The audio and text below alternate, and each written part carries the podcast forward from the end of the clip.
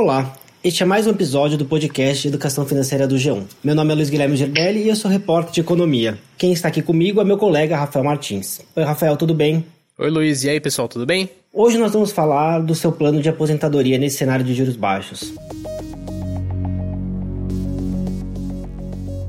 E se você não acompanhou o noticiário nos últimos dias, o Banco Central reduziu a taxa básica de juros, a Selic, mais uma vez, agora para 2% ao ano.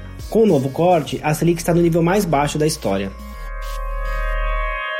A mudança de patamar da taxa básica de juros no país não alterou apenas o quadro de investimentos no curto prazo. Mudou também a estratégia do brasileiro de como ele deve planejar a sua aposentadoria, ou seja, o longo prazo do seu dinheiro. E cuidar da aposentadoria é uma das atitudes mais importantes com a sua saúde financeira. São os recursos que você se esforça para poupar todos os meses que vão garantir uma velhice com mais tranquilidade. Com a reforma da Previdência aprovada no ano passado, quanto mais você acumular ao longo de toda a sua vida, melhor. A mudança na legislação previdenciária elevou a idade mínima de aposentadoria tanto para homens como para mulheres. No melhor dos cenários, a aposentadoria tem de ser planejada como um tripé, embora isso nem sempre seja possível de ser realizado.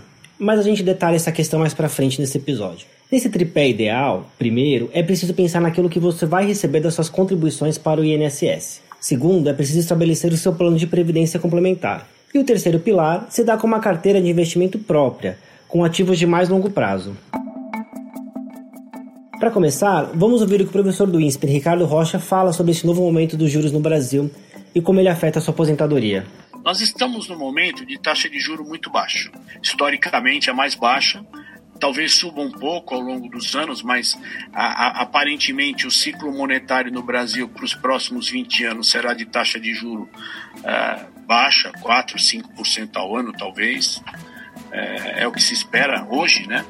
Então, mesmo que eu eh, encontre um bom plano de previdência, uh, e que a taxa de carregamento esteja zerada, que a maioria deles hoje as seguradoras oferecem essa possibilidade.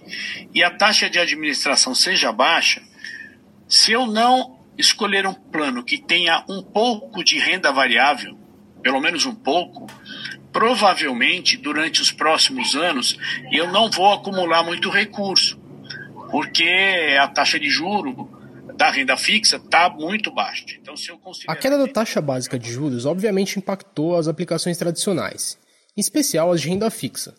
Tudo isso mudou a gama de investimentos no país, incluindo os planos de previdência mais conservadores. Entre os analistas, há um certo consenso de que um ganho maior e que seja capaz de superar a inflação vai exigir que o investidor corra um pouco mais de risco nas suas aplicações, e obviamente nos planos de aposentadoria também. Por isso, toda estratégia tem que ser repensada com esse novo cenário de juros baixos, isso vale tanto para quem já tem um plano de previdência contratado, como para aqueles que ainda vão formar o seu plano de aposentadoria. E aqui cabe pontuar mais uma vez o que a gente já conversou sobre diversificar os investimentos com renda variável. É importante saber o quão tolerante você é para correr riscos e, claro, lembrar que estamos falando de aposentadoria, ou seja, são recursos para o seu futuro.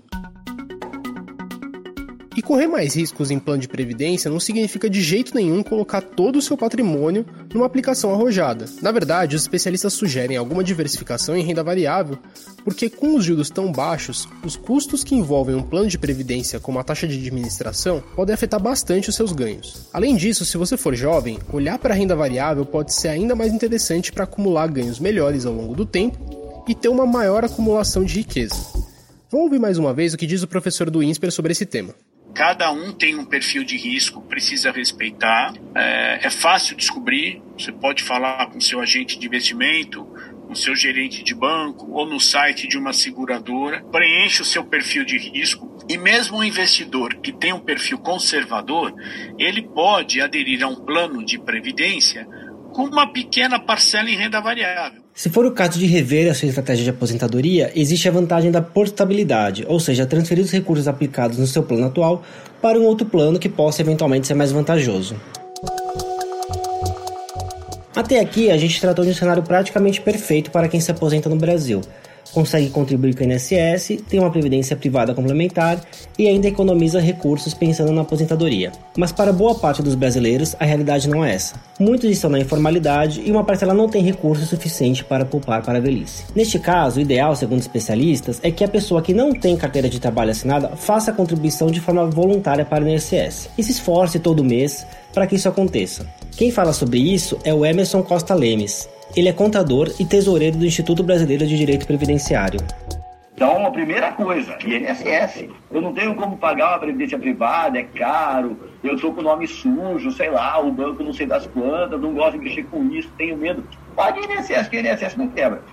A primeira coisa que a gente tem que pensar. Vamos pensar numa hipótese de alguém que está escutando a gente que seja um jardineiro. Ele faz o jardim de residências, em época de, de muita chuva ou de muita seca, ele não tem trabalho, porque não tem como ele cuidar daqueles jardins. E e aí ele paga o quê? Paga INSS. Primeira coisa, paga a Previdência Social, de preferência em cima da real renda que ele tiver. Isso, na verdade, é o correto, por ser tributo. E aí, lá na frente, a Previdência Social vai cobrir essa pessoa. Bom, e tem também aquele caso do trabalhador formal que já faz a sua contribuição mensal para o INSS, mas que tem um orçamento mensal bem ajustado e mesmo assim quer reforçar sua renda para aposentadoria. Nesse caso, o que o especialista sugere é uma aplicação de mais longo prazo, como títulos do Tesouro atrelados ao IPCA, que é considerada a inflação oficial do país. Vamos ouvir o que o Emerson tem para dizer. Tem vários títulos do, do Tesouro Direto que são, são vinculados ao IPCA, mais uma taxinha de juros, porque aí eu tenho segurança. Porque esse camarada que recebe aí, vamos, vamos colocar uma renda até 3 mil reais, tá? até três salários mínimos. Não adianta dizer que não vai sobrar dinheiro. Não vai sobrar, cara. Ele vai pegar trintão por mês para sobre de sol, cinquentão, cem reais por mês no máximo, ele vai conseguir fazer sobrar. É certo que quando a gente fala de investimento, a gente sempre diz, separe 10% da sua renda para investir. Mas a gente sabe que tem situação que não dá para separar 10% da renda. A pessoa tirar 1% da renda é muito, né? Porque a renda realmente é pequena, cobertura é curto, o custo de vida é alto, enfim. Mas tá, sobrou lá 100 reais por mês. Eu procuraria títulos do Tesouro vinculados à inflação. Porque pelo menos eu sei que não vou perder dinheiro.